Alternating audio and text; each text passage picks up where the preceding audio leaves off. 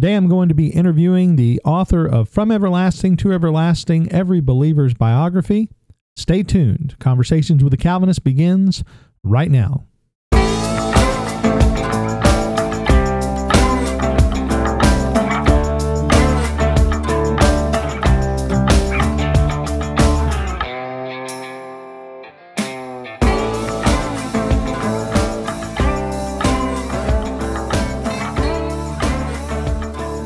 Welcome back to Conversations with a Calvinist. My name is Keith Foskey, and I am a Calvinist. And today on the program, I am welcoming two friends, and we're going to be talking about the book From Everlasting to Everlasting Every Believer's Biography. And I have with me today Will Dobby, who is the author of this book, and David Martin, who did the audio of the book. If you get this book on audio, which is the way that the current format that I'm going through it on, you'll be able to hear David's wonderful voice. Uh, that smooth talker, David, will be uh, will be the one leading you through your daily devotions. Gentlemen, I want to thank you both for being with me today. Great to be here. Thanks for having thank me. You. Thank you, Will. Didn't mean to talk over you there. Sorry yeah, three a three man podcast is sometimes a little bit difficult. Uh, we'll try to make sure we we know uh, what we're doing the, uh, as we go. But again, I, I want to just say right away that I have been incredibly blessed by this book. Even though I will admit right away that I haven't completed it all the way, uh, I started it as uh, I wanted to try to get through it as quick as I could to do the podcast. But then it became it was so much meat that it was it was more than I really wanted to do every day. So I have slowed down to doing the what it was designed for, which is a daily devotional. And uh, I did, like I said, I did the first several days all at once, and then I had to stop. And I was like, "Boy, this is like drinking out of a fire hydrant. It's just it, it's it's it's more than than I was able to do."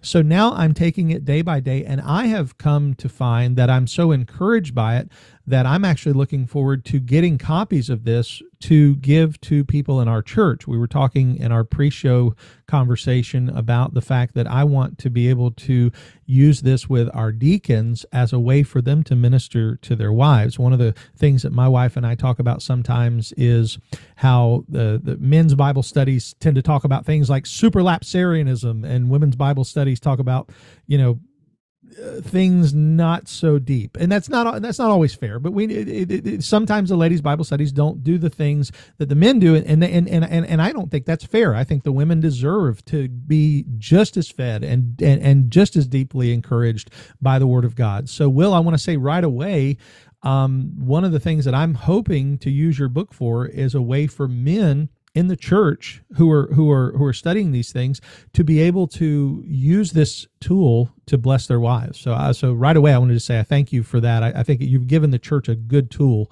to do that. I appreciate that. Thanks for the encouragement, bro. Uh, yeah, I mean that's my my passion and heart is for it to strengthen the church, and um, I think some writers out there have this gift that I I would love to have and I'm trying to gain, which is making deep, rich, substantive theology very accessible without dumbing it down. And secular writers, I, I think of people like um, George Orwell, a hero of mine, uh, Eric Blair, as he was really called.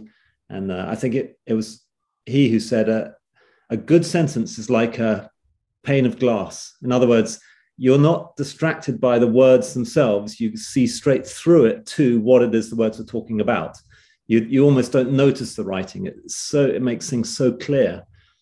Um, and I think Christian authors with that same gift would include guys like Wayne Grudem.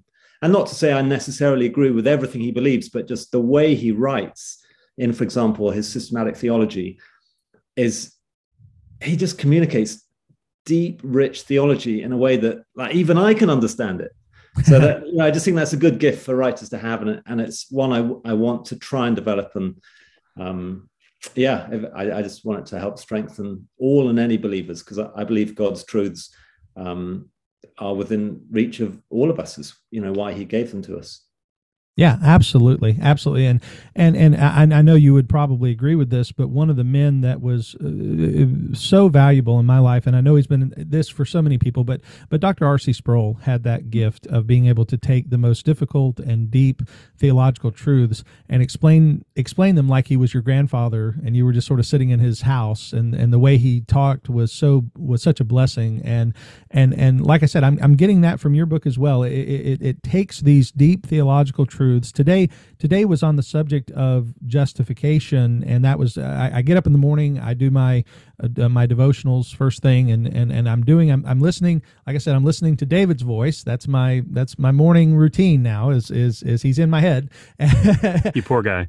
Yeah. Hey, I, I, love it. I, I, um, in fact, later I have a question uh, for you about audiobooks, but uh, I'm going to save that in my back pocket because I do have a, I have a, a, specific audiobook question, uh, sort of an ethical question for you on, on that. Uh, so, so remind me if I, if I don't get back to it, but the, I get up in the morning. I, am preparing myself for the day, and I, I, always I have my Bible scripture that I'm going through, and typically that has that that's my my devotional time is also related to my sermon. Some pastors don't like to do that, but I, I like to I like to be in the devotion of whatever it is I'm preaching, and that's sort of where I do my my daily stuff is is in that text. So right now I'm in Genesis. I'm fixing be in Colossians, but then I go immediately to your book, and I'm and I'm fed something that's out of the realm of whatever it is I'm studying because I'm not studying justification right now, but that's what I'm able to do. And it's great. Like I said, I just find it to be a, a, a genuine blessing. But I do want to step back and and for the for the audience member who may not even realize what it is we're talking about, your book and again the title from everlasting to everlasting, every believer's biography.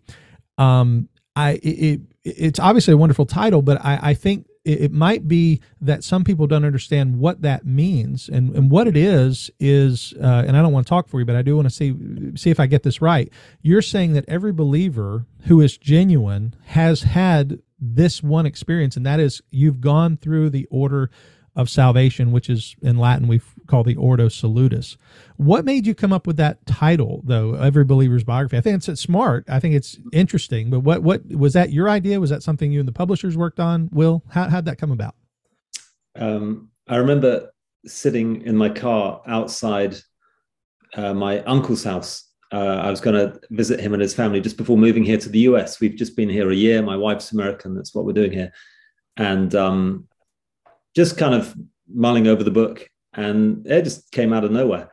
But um, apart from the alliteration, I like it because you know we're a very story-oriented culture. I think the Bible is a very story-oriented book, uh, all about narrative, and salvation is a story, and it's a story where we're living. God is walking us down, and, and it's every believer's story, uh, the story of every every believer's existence from eternity past to eternity future. So um, I guess yeah, the title is just meant to try and try and sum up succinctly um, the, what the book's about. It is every believer's biography. Absolutely. And can you, for for just briefly, and, and, obviously I know that this is what the book is about, but can you briefly give the audience uh, uh, just an idea of when we talk about order of salvation? Hmm. If, if let's say somebody is is not steeped in theological language they hear something like the term ordo salutis and that that that oh i don't know what that is what do we mean are we are, are because I, I i think about people who maybe there are a lot of people out there who've not even thought about things like well which comes first mm. so what when we talk about ordo salutis how would you explain that to somebody who's never heard that idea before I, I would tell that person do not be scared off by the weird foreign term ordo salutis. Like you said, it's Latin, it just means order of salvation. I think it was first termed by Lutheran theologians in about the 1720s, but it's always been on display in the Bible um, from when Moses started writing the Pentateuch. Um, and it really just describes the fact that, you know, our God is a God of order. Um, he is sovereign. Things don't happen randomly or without his prior perfect, loving, wise design. And that includes the process of our salvation, and the order of his salvation is um, his ordained sequential steps by which he saves us. Um, and you know, different theologians frame them in different ways, and and some theologians would say there are six stages, or seven stages, or nine stages, and Um, so the, the book is 30 stages. That's just kind of it on steroids. And I've inserted a few others to bridge some of the gaps. But uh, uh I think in the introduction, I, I, I say that the, the, mainstream way that many Reformed Orthodox theologians um, would frame the Ordo Salutis is uh, election, God choosing us, um, calling, uh, God drawing us to Himself, regeneration, God making us alive so that we can then repent and believe, conversion, which is us repenting and believing by His grace, uh, justification, that would be number five, God declaring us righteous, reconciliation, God then having declared us righteous, being able to draw us into His family, uh, reconciliation, sometimes uh, known as adoption. Uh, sanctification, God then cleaning us up from the inside out. Um, perseverance, God enabling us to keep going, and then glorification. Uh, we'll, we'll, be sinless, we'll have glorified bodies, um, we'll enjoy heaven, and then ultimately the new creation. So it's just Absolutely. this beautiful sequence um, that the Lord has laid out for us. It's a pathway along which He's leading us. Yeah, absolutely. And uh, David, I'm going to pull you in here because I want to ask you this question in regard to this, because um, eh, we're all believers, we're all Christians. We're we we and I and I imagine the three of us probably have a very similar view on the steps. But have you found, David, as you talk to people, or maybe people have read the book, or anybody, do you find anybody arguing about the what goes before the other thing, or or is that just something that maybe I deal with? Because I, I, I obviously I have people on the program all the time of different theological stripes. I have people who are Arminians, I have people who are charismatic, I have people of different views. And when it comes to the order of salvation, I think I think uh, Reformed theology has a very uh, I don't want to say strict, but a very specific thing. This happens before this. Regeneration comes before faith. These are these are some of the things that we are we are confirmed in. But David, do you find people arguing against that and saying, "Well, I think this is that"? Sure, sure, and you know that's something that I think is sometimes easy to be drawn into somewhat fruitless arguments into online. Not that the discussion is fruitless, or I should say, not that the topic is discussion uh, of discussion is fruitless, but uh, sometimes we get a little involved in arguing pedantic points in ways that are not particularly helpful. Um, I'm I am in agreement with what Will wrote in the book in in terms of the order of salvation, and I know people people whom I care about and wouldn't want to pick a fight with who might disagree on one point or another. Um, but I, I, I, think the way Will put it is really helpful and uh, really uh, something that I'm in agreement with. Uh, one thing that I did find interesting and that I think Will brought out in a way that I don't remember having explained so well before was the idea that uh, one or more steps might happen simultaneously and yet logically one precedes the other. Um, Will used the example of a car crash, and uh, maybe Will, you you might remember that analogy better than I do. But talking about how when the crash occurs, there are multiple things happening, and they're happening at the same time, but one is happening because of the other. The vehicle is getting crunched, and there is a potential.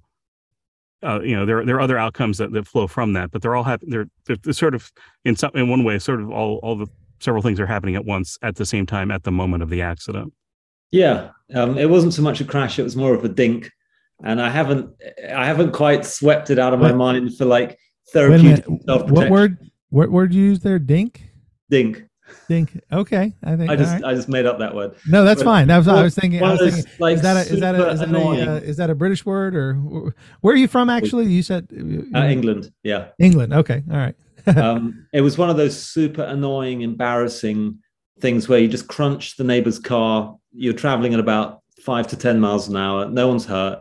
Um, it was parked in his driveway, and uh, I'd smashed his headlights or something.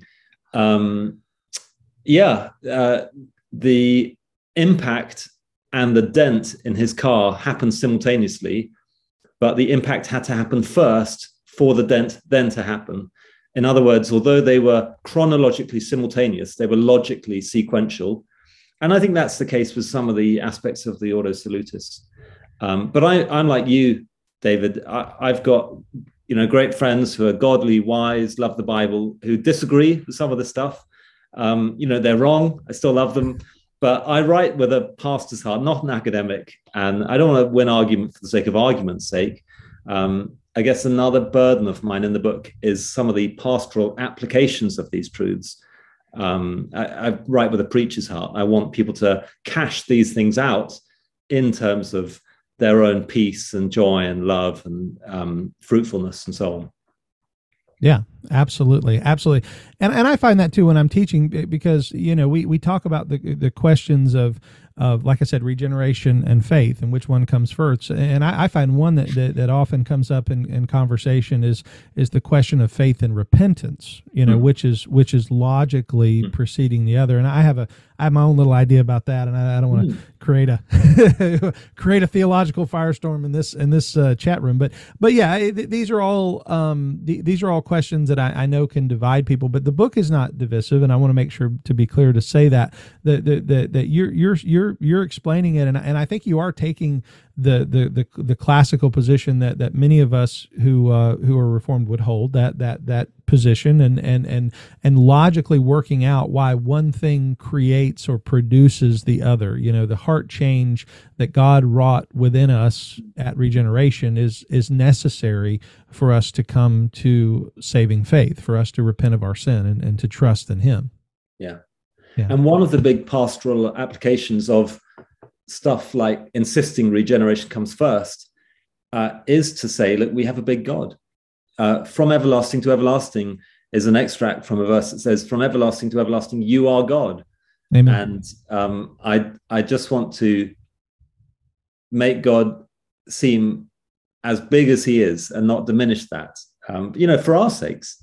So, uh, like I say, these aren't just vain academic. How many angels can dance on a pinhead? these are they do have implications that impact our lives. Absolutely. Uh, just this past week, I, have I've been putting together little short videos on YouTube uh, to go along with our YouTube channel, and one of the things that I responded to it's just a one minute video, but I responded to a quote from Kenneth Copeland, who is obviously a health and wealth word of faith guy, who said that um, you know basically God is uh, God can't do anything we don't allow Him to do.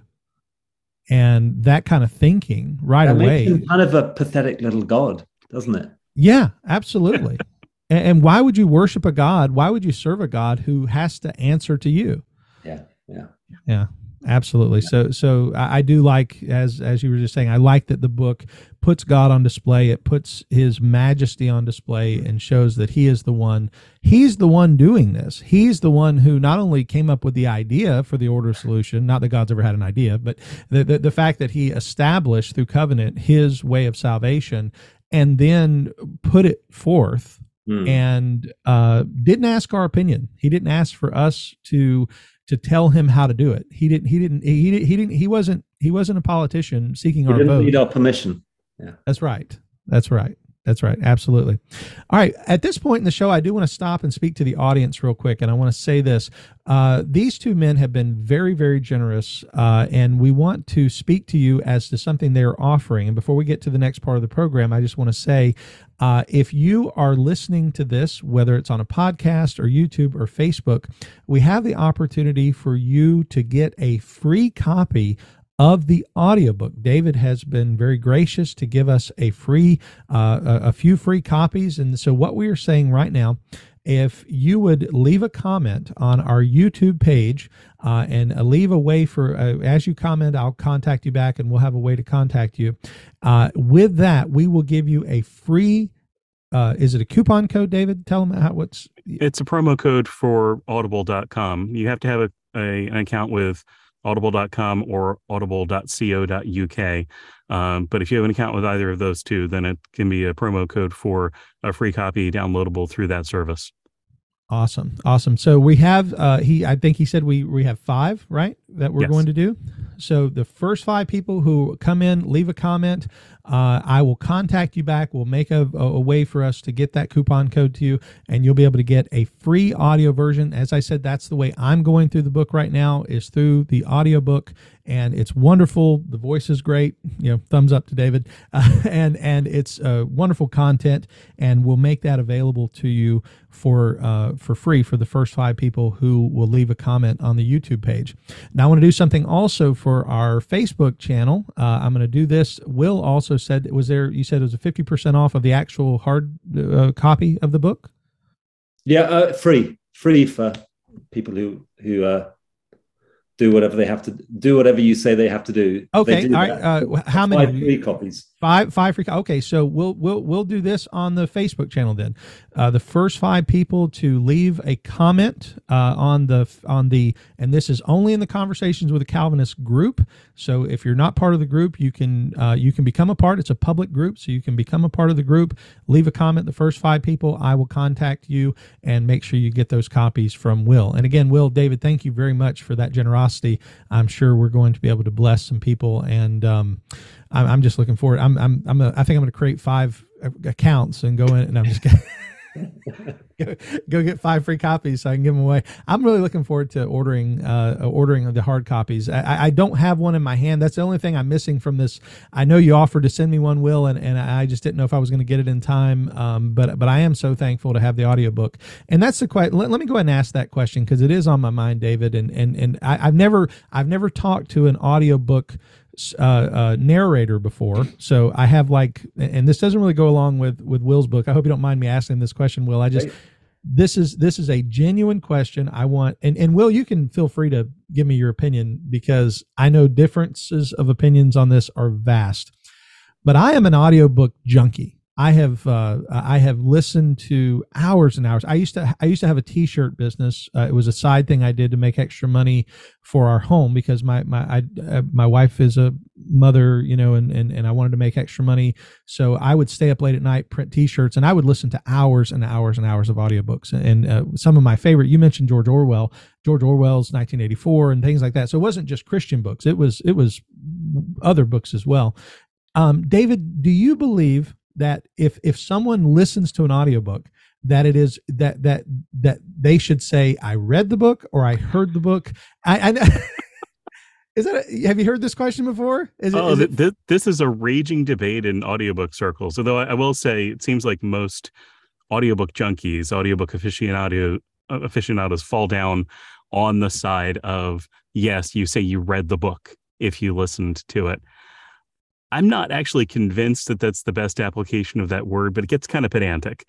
To me, reading is observing uh, is is part of the process, but I can totally get that you want to say you read the book by listening to it. Yeah, it's pedantic. I could argue it both ways.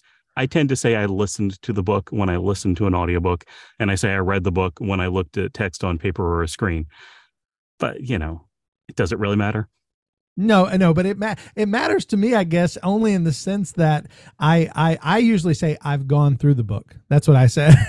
and, and, that's that's become my that's diplomatic. That's, that's, my sneaky way of saying because I because I don't want to lie. I don't want to say I've read something if I didn't actually look at it but in my heart it's like I, I, sometimes the audiobook for me is better when it comes to retention and things like that. And and and I tend to retain a lot of what I hear especially if I'm if I'm uh, if I if my hands are busy doing something else but I'm listening. Like if, I, if I'm mowing my lawn it's the best because I'm not thinking about mowing the lawn. I'm just driving the tractor, you know, yeah. but I'm listening and I'm engaging. What do you think, Will? Do you do you think it's wrong if somebody says I've read it? What what are your thoughts? Right, I'm I'm the same as you. I'm a massive audiobook junkie.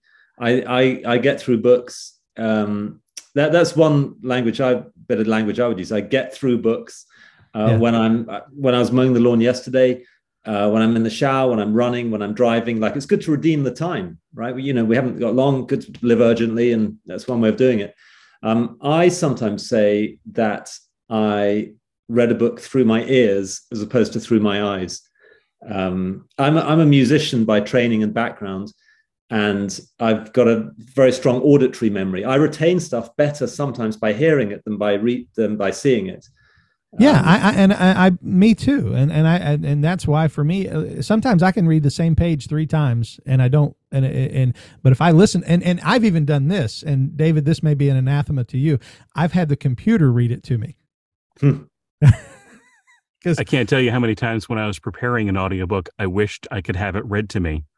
And then I realized, oh, wait, that's why I'm recording it. So, so somebody can have it read to them.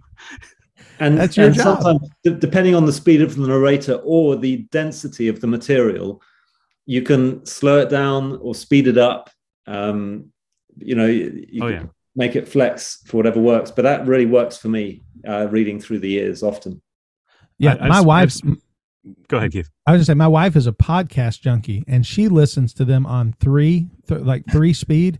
I'm, I'm. She's doing the dishes, and and she's listening to Allie Beth Stuckey or to um, Doug Wilson's wife or somebody, and it's and it's. It's just, it just. I'm like, how are you getting anything? And she goes, "Oh, I can do three podcasts over making dinner." I'm like, okay, that's it, yeah, whatever. Yeah, I, I can tell you that some narrators get a little professionally offended when the speed is changed. To I recorded it this at, it at this pace for a particular Yeah. reason, and I, I don't care. Um, you know, well I, I find your pace perfect Well, i thank, genuinely thank you.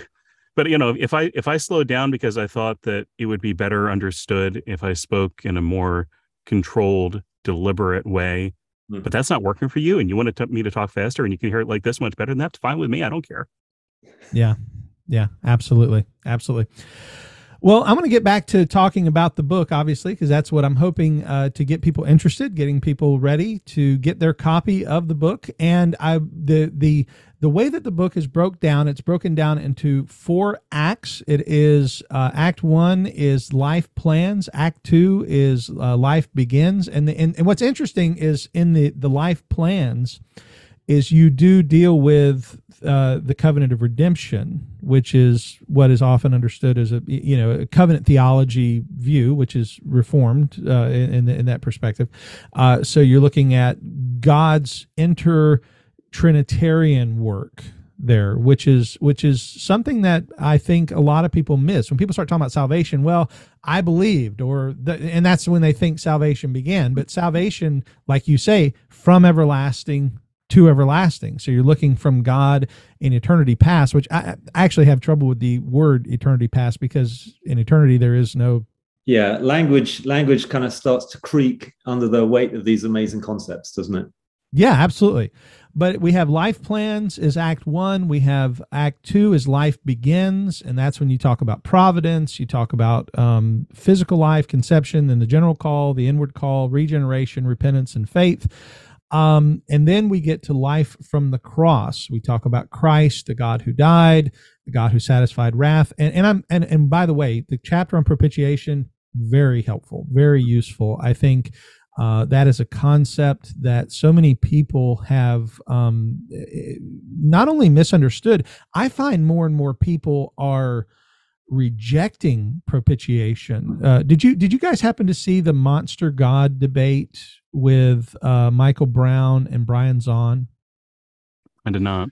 Brian Zahnd is a um, charismatic teacher, not charismatic in that he's gifted. I mean, like literally in the charismatic movement.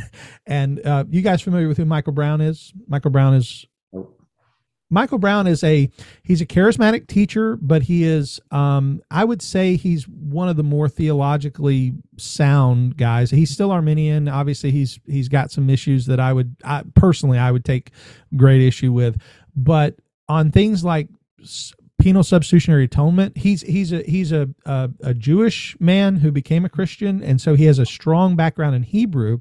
Yeah. And they did a debate, and the title of the debate was the Monster God Debate because Mhm. Brian Zahnd, who uh, who rejects penal substitutionary atonement, he rejects the concept of propitiation Mm. as satisfying the wrath of God. Mm. He says that makes God into a moral monster. That God has to have his pound of flesh. He has to have his justice Mm. placated or satisfied or propitiated. And I think Michael Brown did a great job of defending penal substitutionary. For anybody who's interested and wants to go listen to that debate, A- as soon as it got into cross examination, Brian's on the wheels fell off the cart at that point. Mm-hmm. But have you heard that, Will? I mean, have you noticed people who are pushing back against the concept of propitiation and trying to find another view of the atonement? Not really in my immediate circles. Um, I was conscious. I grew up in the Anglican Church, Church of England, and still to this day, very much. And I was conscious of this growing up in the past. Um, the more liberal elements of that denomination, which are probably in you know the significant majority, I would think would have problems with propitiation. Often because they have problems with a God who is wrathful, and and they want a just a nice fluffy God who's going to always pat them on the back and say, "Well done, don't worry about it." Um, I think that is the monster God, the the one who you know whose character would push us towards a morally anarchic universe. That is terrifying. I'd much rather have a God with whom right is right, wrong is wrong. There is such a thing as justice. And then alongside that, who's also merciful and satisfies that, that necessary justice himself, self sacrificially by sending his son. Um, that is a much more attractive God for me. But uh, to answer your question, yeah, not not in my immediate circles, but I was very aware growing up of uh, liberal Anglicans who who did not like the idea. Yeah, and it, it saddens me. Uh, are you seeing this, David? Are you seeing more people uh, online? I guess pu- pushing yeah, back online. Against? Not not not in my church, the church of which I am a member, uh, but certainly I, I, see it in like uh, discussion groups for Christians who like the Lord of the Rings, th- things like that, where you'll get a broad swath of people who identify themselves as Christians but come from a wide range of backgrounds. You'll sometimes get into theological discussions like that. You know, I, I couldn't I couldn't worship a God who does that sort of thing. And yeah, well, there's always a danger of getting into disputes that just aren't going to go anywhere. Um, but I, I think it's helpful to try and talk about or remind people that God, the potter, can make one vessel for honor and one another for dishonor. Um, Paul makes that very clear. Um, and who are you, oh man, to tell God what he can do? I mean, mm. there's there's that. Um, you know, it, it's to me, it, it's the it, there's a, an extraordinary unrealized egotism in saying that we can dictate to God who or how he mm. is holy. Yeah, yeah, yeah. And Keith, I, that's that's a great point, David. I would also say that while I don't encounter people actively against propitiation in my circles, what I do encounter a lot of is people who have maybe been Christians for many years, are quite mature in some ways, know their Bibles, and yet wouldn't be able to define it, wouldn't be comfortable discussing it. You know, this book wants to make accessible some of these doctrines. We don't need to be intellectually intimidated by them God didn't give them to us just for the ivory tower theologians to have fun with. Um, I, I, guess I'm, I'm passionate about things like propitiation, not because they're being opposed, although in some cases they are being opposed, but also just to say to everyone, hey, relax, enjoy, celebrate, be confident, be confident and comfortable talking about this. Um, it's not rocket science, and it is true, and God didn't give it to us idly. So yeah. almost a, an anti-intellectualism and a, and a phobia of, of, of deep, rich theology in the popular church, I guess, is, is one push for me to say, hey, let's just get into the weeds with this good stuff like propitiation. Yeah, and right there, I mean, you were absolutely talking my language. Our church, the the the unofficial motto of our church, and of course, Dr. White, Dr. James White uses this all the time, and that's the the motto of theology matters.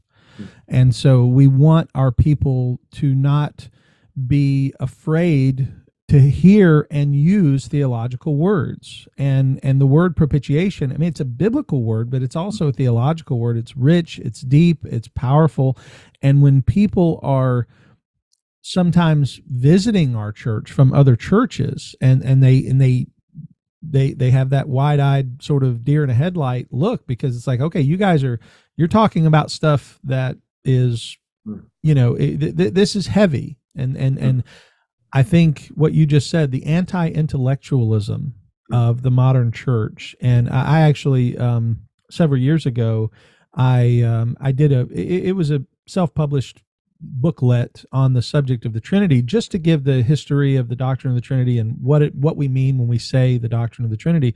And the very first thing I said in the book was, it surprises me that I don't even hear people talking about the Trinity anymore because they just have they've they've determined we can't know what it is therefore we don't need to try to have the hmm. conversation. And hmm. that's what people just you know and and, and that's where you end up with modalism and Sabellianism yeah. and all of these other views because people have just given up the idea that yeah. we can even have that conversation. And and just as good theology really does cash out into people's lives, um, their everyday lives in very real, practical ways. So bad theology does that too. And you might think Sabellianism, modalism, you know, how that could how could that possibly hurt me? It's so random and abstract. And well, it, you know, heresy does hurt people, just as truth helps people. Um, so yeah, amen. Absolutely. I think we always have to be careful when we want to start softening uncomfortable doctrines without necessarily rejecting them. If we're softening them, why do we feel the need to soften them? Uh, I, I, saw recently somebody had requested to change the lyrics of "In Christ Alone," which is a hymn we sing in our church, um, where on on that cross where Jesus died, the wrath of God was satisfied. And somebody didn't like that and apparently had formally requested to record a, a different version of that song. And I, I, understand that the, the hymn writer said no, which I, I think they're right to do that, in, you know, yeah. in my opinion. Um, you know, if, if you feel the need to get rid of that, why? Mm-hmm. and I was discussing this with somebody who was saying, well, you know, what they wanted to replace it with something that just emphasized God's love more, and it means the same thing. Does it? That, Does that it really mean the same thing? Isn't it? That is, that, that's a, an awesome definition of propitiation. The wrath of God is satisfied. Right. Um, why, why, do you, why do you need sorry, to change it then if, if it means the same thing? Yeah, yeah. Um, I think in all of these things, it's possible to have less tension than the Bible has, and and try and screw things up too tightly, um, and and uh, make implications that aren't explicit in Scripture. But it's also possible to have more tension than the Bible has. And I, I really, for everything we've just said, I also do not want to put off people who maybe don't have college education, never read books, uh, maybe are very dyslexic. Uh, I've, I've got kids who have special needs, including dyslexia, other things as well, um, ADHD. We're about to plant a church, and I would love so much for um, people with disabilities and homeless people just to fill up this church. We're gearing it to, to try and be extra specially accessible to you know those people as well as other profiles of people. And so, yeah, in this whole conversation, I also don't want to think, oh well, well this you know that guy's church or that guy's writing that's not for me. Like, you know, who was it who said the Bible really is accessible for a toddler to paddle in and yet deep enough for an elephant to swim in yeah, absolutely. I am just reminded of several years ago there was a man in our church and his his daughter was dating a, a boy and the boy had um I don't know if it was Eastern Orthodox or what, but he had he had had a different upbringing as far as his Christian faith, and the boy had said to the to the father, um, you know, because he's dating the daughter, so they're having conversations. And the boy said to the father, um, I don't believe in penal substitutionary atonement. That is a, uh, you know, that's a 12th century heresy, and he, and he, and he, and, and, it's not something the church believed for a thousand years, and they never believed in penal substitution. They didn't believe in this this idea of propitiation, and it's just wrong. And I remember having dinner. It was just me and the father, and we were having dinner, and and he brought up that conversation, and I said, um, I said this, uh, you know, so so what are you going to do about this? You know, are you going to are you going to try to talk to this young man? Are you going to try to help him? Are you going to try what you know? What, how are you going to handle this? Mm-hmm. And he said, it's not a big deal. And I was floored. I said, "What do you mean it's not a big deal? This is the gospel. This is the, the, God's wrath being satisfied for our sin. This is a big deal. This is not just like, oh, he's got a different view of speaking in tongues, which is still important, but at least that yeah. is, yeah. you know, is yeah. truly secondary to the gospel. This is a big deal. And uh, like you said, some people don't understand it. Some people don't like the the intellectualism or the big words. But there are people, and I, again, I keep going back to this, who are just flat out denying it. God yeah. did not have to be satisfied in his wrath. And I'm like, oh, yeah. So disgusting. Uh, penal substitutionary atonement, PSA, I think is the heart of the heart. You know, if the atonement and the cross is the heart of the gospel, PSA is the heart of the heart. And um, it, like, like you also said, though, it may be that people don't always have the words. I, I want my church to fill up with people who are amazing theologians who don't even know it because they're not banding about terms like infralapsarianism. But although they don't know it and wouldn't use certain words, it's still possible for anyone to gradually over time, you know, with the help of the Spirit, by God's grace, develop really strong, deep, wonderful theology that's going to give them joy and peace and help them have good lives. Yeah, absolutely. Absolutely. So, Act four of the book is the Christian life, and it talks about the God who grows, the progressive progressive sanctification, um, and uh, goes into the God who keeps, which is perseverance. And these are all the, the, these are all I think very. It, it's all practical. I don't want to say that anything is not practical, but these are the things beginning in day 19 which uh, again i haven't gone there yet but just looking over the book the, it looks like these are the areas where it's really going to get into what it means to live out the Christian life hmm. and and to uh, live out this thing that God has done in us. You know, God is the one who's building the biography, but we are we are living it out day by day, going through this process of of sanctification, and uh, and it says that um, you know it talks about ministry, talks about suffering, which tur- t- totally. Um, We've recently seen some suffering in our own church. We had one of our elders, uh, his son passed away tragically. This has just been a, a terrible time. So the, these are real things that people are are going through, people are dealing with, and um, so again, anyone who thinks that this is just ivory tower theological um, you know how many angels can dance on head of a pin that's not what this is this is this is real life stuff and this is stuff that is uh, hopefully going to be a, a, blessing. I'm sure it will be a blessing to those who read it and and, applying it to the practical to the practical life.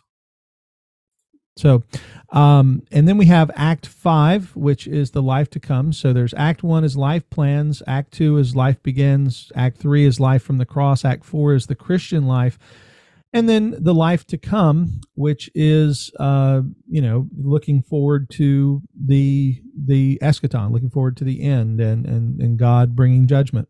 Uh, i'm going to put you on the spot. Are you uh, pre post or a mill? I'm just kidding. hey. You know are you? Uh, yeah yeah. Uh, okay. almost all british conservative evangelicals are a mill. And that that's why i grew up. Um, that's awesome. I'm a i'm i'm a mill I, no, yes. no, I'm a. And I heard, well. I heard in a recent podcast episode. I've been enjoying a podcast that you are as like an American Reformed Baptist is a mill. You I'm, need to get a T-shirt. I'm thankful that uh, okay. So all my British brethren who are uh, evangelical and conservative are a mill. All right, David, it's two most, out of three. Not, not all, most. Where, where are you at, brother? I'm going to politely decline to answer.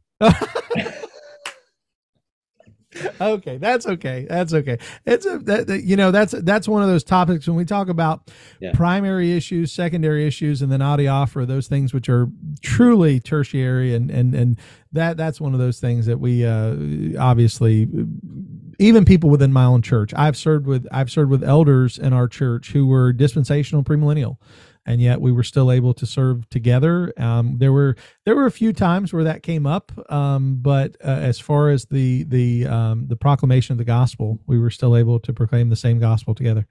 Um, before we open the can of worms and, and go down this rabbit hole too far, uh, I think there aren't massive differences and implications for like ministry and the Christian life now between uh, pre-mill and a-mill. I think post-mill does start to cause quite significant differences in well, what are our priorities going to be uh, as a church? You know, for the budget, with our lives, um, our expectations. Um, bro, I'm just super impressed. You haven't yet made the pan mill joke. Oh yeah. well, that's uh, it, it, it's out there. Trust me, it's all gonna yeah, all gonna pan out in the end. Um, now, because I haven't gotten this far in the book, and I do apologize to the to the audience for having not gone through it. Like I said, it's just it's just it was we, we've only we only started talking about this what ten days ago, and I was I was sick for a little while. But um, do you get into that at all in this? I don't see it on the outline here. It's it's a book to strengthen and encourage believers. Um, and I I write with a preacher's heart. So yeah, yeah, no, no, we're we're driving down just the main roads and applying the main basic truths that that the vast majority of of you know biblical Christians would agree on. Absolutely, absolutely. Now you said you wrote this about a year ago. Am I hearing that correctly? Yeah, yeah. How long of a, a of amount of time did it take you to actually put all of this because this is a massive work as far as you, are dealing with a ton of different subjects. It's not like you just did one book on sanctification or one book on justification. You've got uh, you know a hefty chapter on each of these subjects 30 chapters. How long did it take you to put everything together and and and does this you know uh, take? the answer is a really long time but not because of what you've just said. Most of the um, contents was already swirling around in my head and my heart and and the reason I wrote the book is that I have found the storyline from eternity past to eternity future incredibly pastorally powerful as a pastor to help my people. So um, I was just writing with about something I'm already passionate about, and I'm naturally a big picture guy anyway. Um, the reason it took so long is that I wrote it in basically like three minute increments. Um, our house is crazy. We've got two crazy boys who I love to bits, but you know, one of them has multiple um, diagnosed special needs, um, and the other's just a plain handful, all gas and no rudder. Um, and they're awesome, but uh, I, I want to be hands-on as a dad and a, and a husband and support my wife and trying to pastor a church and um, so I just I try to snuck in the writing where I could in the in the crevices and margins of the day. Um, so it took a long time. Absolutely, and uh, that's that's that, that's awesome to hear that you're a dad of. You said two boys, right? Yeah, it feels uh, like about seven, but it's actually. well, we have our we we're we have our sixth is on the way. Our sixth oh, baby, and my wife is pregnant right now, and Lord willing, he'll be here in a month. Um, okay. And I have a daughter. My nine-year-old daughter has autism, so uh, I, I, can empathize with uh, with the struggles there. And yeah thankful yeah. for her every day. She's a blessing. Um, yeah. My my oldest the, son has autism too. Yeah, and I get the idea that the, the, the all gas and no rudder. I, I that that's that's going to be my new favorite phrase for okay. for for my kids because yeah. I love. I get exactly what you're talking about. I I was having to, and also it was written throughout lockdown. Um, and that's another main reason why it had to be in three minute increments. I was working from home. So yeah. I had to stop and break up fights every few minutes or help my wife or do something else or supervise a kid reading, um, homeschool, you know. Um, but throughout, I was really comforted by the truth that some of the great theological works in church history, of which I'm not for a second claiming this is one, you would think, you know, Calvin's Institutes and Luther's commentaries and those things were written in air conditioned libraries with unlimited resources, complete physical safety, uh, you know, great provision of different needs, good, you know, spiritual encouragement. All of the greatest works were written with the exact opposite, while people were on the run with lack of references, uh, you know, reference resources. Um, they were stressed and ill and exhausted, and you know, and and God's strength is often at its is always at its greatest in human weakness. So, um, I remember correctly, John Bunyan. I would was... like to have written it just sitting in a seminary library uh, without having to worry about anything else. I was super distracted, but if yeah. uh, if God did good stuff despite that, then I'm happy. Well, he did absolutely. John, John, Bunyan was writing from a prison cell. Yeah, yeah, um, and many stories like that. Well, David, I want to ask you too about the on the audio side of it, um, because this is again, audiobooks are of great interest to me. Not only because I consume them, but because I um, I, I think there's value in many ways I, have like i said i did my little booklet on the trinity it's only you know 90 100 pages or something but i did I, I recorded it as audio myself just because I wanted to make it accessible to people who are driving their cars or whatever, people in our church, and we we just put it up for free uh, in an MP MP3 on on the on the website. I notice your is that your studio behind you, your sound yes. baffles? So you just yes. do it right at home. Yes. Okay. Yeah. And, and how long my, my, my two kids are downstairs right now being unusually quiet because I asked them to, and they're being very good about it. Yeah. Well, how long does it take to record? Uh, I mean, the, the, book itself, I think it's what four four hours and some change. So, how long does that take? I did it over the course of several weeks, and I, I don't recall exactly how many. Uh, it's summer vacation, and the kids are home. When they're at school, I have a little more flexibility. Um, I, I do. This is a I can't say soundproof, a sound reducing booth. Uh, uh, so you know, if the neighbor right next door is mowing the lawn, I have to stop. Uh, it's not quite that good, but it it it will attenuate attenuate most sounds well enough that for this purpose I can do it here at home, which is great. Um, so yeah, I think it was over the course of maybe like three weeks this summer when I just recorded a bit here and a bit there uh, as as I could. Um, for one finished hour, I might spend three or four hours in the booth because every time I realize I mispronounced a word wrong, I stumbled over a line, I have to go back and pick up where I was and start over again. Um, and then, you know, there's an editing process to check it and clean it up and all that afterwards as well. Now, do you do you self edit as you go and then you give it to them to to edit it again, or do you just record whatever? Yeah, I do what's called punch and roll recording, which means when you notice an error, you stop, move the record head back to the point where it's convenient, like the start of the last sentence, and then you punch in. That terminology comes from back when it was physical tape being used, but you punch in there and start recording from there. So I'm mostly self editing as I go. Uh, and then it's just um, in terms of any mistakes that I made that are caught later, then I have to go back and re-record pickups inserts to to go over top of where i made the mistake. Nice nice nice. Um, and when it comes to your when, when you're thinking about the, the, the recording of this book or whatever how, did, did, did the publisher contact you? Did you did you say hey i see this book i like it i want to be a part of this how do you, how do you get involved in that? I mean is this is this your full-time job it, it is my full time job. I've been developing it as a full time job. I've had a few other jobs over the years, um, but I've been gradually trying to build this. Um, sometimes I reach out to an author. Uh, number of the authors that I've recorded books for, they're self published, independently published, or a very small publisher, uh, and I can work with them directly. And so I have, in some cases, reached out to them. Um, it's you know there's a certain amount of uh, you have to go out go out there and get out there and do a certain degree of self promotion which i'm not always comfortable with but talk about how awesome i am uh, in order to record their book. Um, in this particular case though will had i think listened to another book i recorded uh, and i think he knew one of the authors i'd worked with. Uh, so when he was interested in having an audiobook of his book will actually reached out to me and then um, together we contacted his publisher and arranged with the publisher for me to record the book.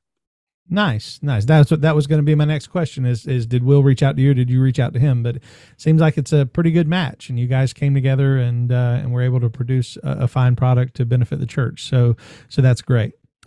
Well, Will, I want to uh, begin as we begin to draw to a close. We're getting close to the hour now, and I, and I want to begin to draw us up. But I, I, I want to ask you this question as as I'm thinking about the book. I'm thinking about the Ordo Salutis. I'm thinking about the the every believer's biography. Um, and I know that this is an unfair question in the sense that it's a 30 days and 30 individual ideas. But if there was one big takeaway that when someone's finished, when someone has finished this 30 day journey, that you hope that they take away and apply in the future as they walk with Christ, what is the what's the one thing that you would say, yeah, this is what I hope they take away from all of this? That is such an unfair question. Yeah, I'm, I know. Um, I think if you visualize the chapters of the book as a thir- as a timeline with 30 notches, and there was an arrow somewhere saying "You are here," like on a map, I think it would probably be around the sort of perseverance slash suffering slash, um, yeah, probably perseverance. Uh, so I'd want people to finish the book realize that okay, I'm in the perseverance number, whatever it is, 25 or something. Um, look back and like, okay, God is faithful all the way from eternity past. I can see He's led me this far. Look forward and think, okay, it's going to be worth it. He is sovereign. He's going to get me there. It's going to all the suffering and sacrifices, and it's going to be worth it. New creation. And so I think the take home is just keep going, keep going, Amen. persevere. Amen. Amen. And I think that's a thing that that people often miss about Calvinism and Reformed theology is they will say, "Oh, well, if you believe in that, then you just believe that God chooses, picks and chooses who He wants, and no matter what." But no, if we believe that God is sovereign in the calling and the regeneration, then God's also sovereign in bringing us to the end. He's sovereign in bringing us through this life of faith and walking us through our times of where we have to persevere through doubt, where we have to persevere through depression, where we have to persevere through loss and uh, times of grief. And that's that's a wonderful thought just to think this is this is where we are and god is still working. It's from everlasting to everlasting. You are here. I like that. I maybe make it like a map So you are here. That was nearly one of the titles. That was one of the the sort of potential titles for the book or, nice. or sub sub taglines or something. But um yeah like you are here. Look back be encouraged. Look forward be encouraged. Therefore keep going. Yeah. Amen.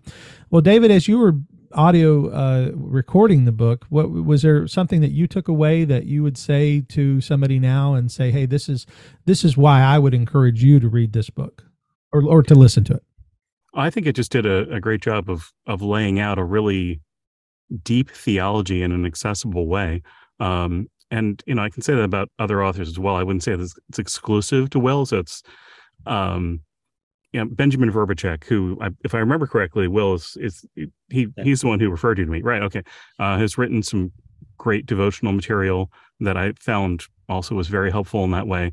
Um, but I really appreciate authors who will take something deep and rich and express it in a more um, ready, easy to read way. Um, I just recorded a, a book by uh, Geerhardus Vos, a 20th century theologian, mm. wonderful theologian a little more work to get into what he's saying and understand where he's going with it. And and partially because he's writing he's writing more for like a seminary audience. Um, you know, the Will's book is written for more of the layman audience, even though it's talking about some very, you know, deep, rich uh, topics. And I, I, think it just does a great job of making them very accessible, very understandable. He uses analogies that are very simple and clear, easy to understand. Uh, standing in a stream, uh, yeah, things that anyone can understand and, and relate to. And I, I, thought it was just uh, written in a way that's really easy to understand. And I would just chip in on that. Um, dear reader, please do not be put off if you find days one and two a little hard going. I think I sort of found my stride. I, I was more the kind of seminary geek for the first couple of days, and then and then sort of you know got got into it more, making it more accessible. So don't don't be put off at the very start. So you're saying skip to chapter three? well,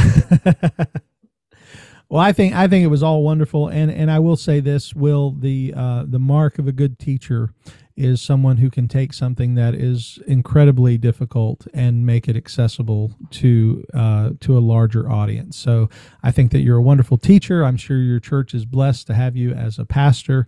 And I want to thank you for the book. I want to thank you for being on the show today and uh, being a blessing to the to the church and to to me. Thank you. Thanks for the encouragement, brother. Yes, absolutely. And David, thank you for setting this up and uh, being the voice of From Everlasting to Everlasting. I appreciate you and uh, being on the program as well. Thank you. And again, to the audience, I want to thank you all for being with us today and listening to this conversation between me and Will and David about the book From Everlasting to Everlasting Every Believer's Biography. And I want to remind you that if you would like to get a copy of the book, we have two ways that you can be blessed with a free copy. If you go to our YouTube page and you uh, go onto this video and leave a comment, then uh, we are going to, uh, the first five people who leave a comment are going to receive a coupon code for a free audiobook of of uh, from everlasting to everlasting. And if you are part of conversations with a calvinist Facebook page and you go onto our Facebook page and leave a comment there, uh, the first five people there are going to receive a hard copy from from Will. Uh, and so I want to encourage you to do that. Uh, encourage you to leave a, a, a comment that uh, is uh, is something that you've learned today, or maybe something that a question that you have. And if you'd like to have either of these gentlemen on again, please tell me that. Tell me something you'd like for us to talk about. Love to dig deeper. Would love to invite them back on the program, and hopefully they'd be willing to do that. And again, I want to encourage you if you do have questions for an upcoming program, please send them to me at calvinistpodcast at gmail.com. You can find older episodes of our show at calvinistpodcast.com. And as always, we have special things that are going on on our YouTube channel right now because we're trying to grow our audience there and to reach more people. So if you could go there, like and subscribe, that would be a huge help to me and to what we're doing here at the Ministry of Conversations with a Calvinist. Thank you for listening to Conversations with a Calvinist. My name is Keith Foskey, and I've been your Calvinist. May God bless you.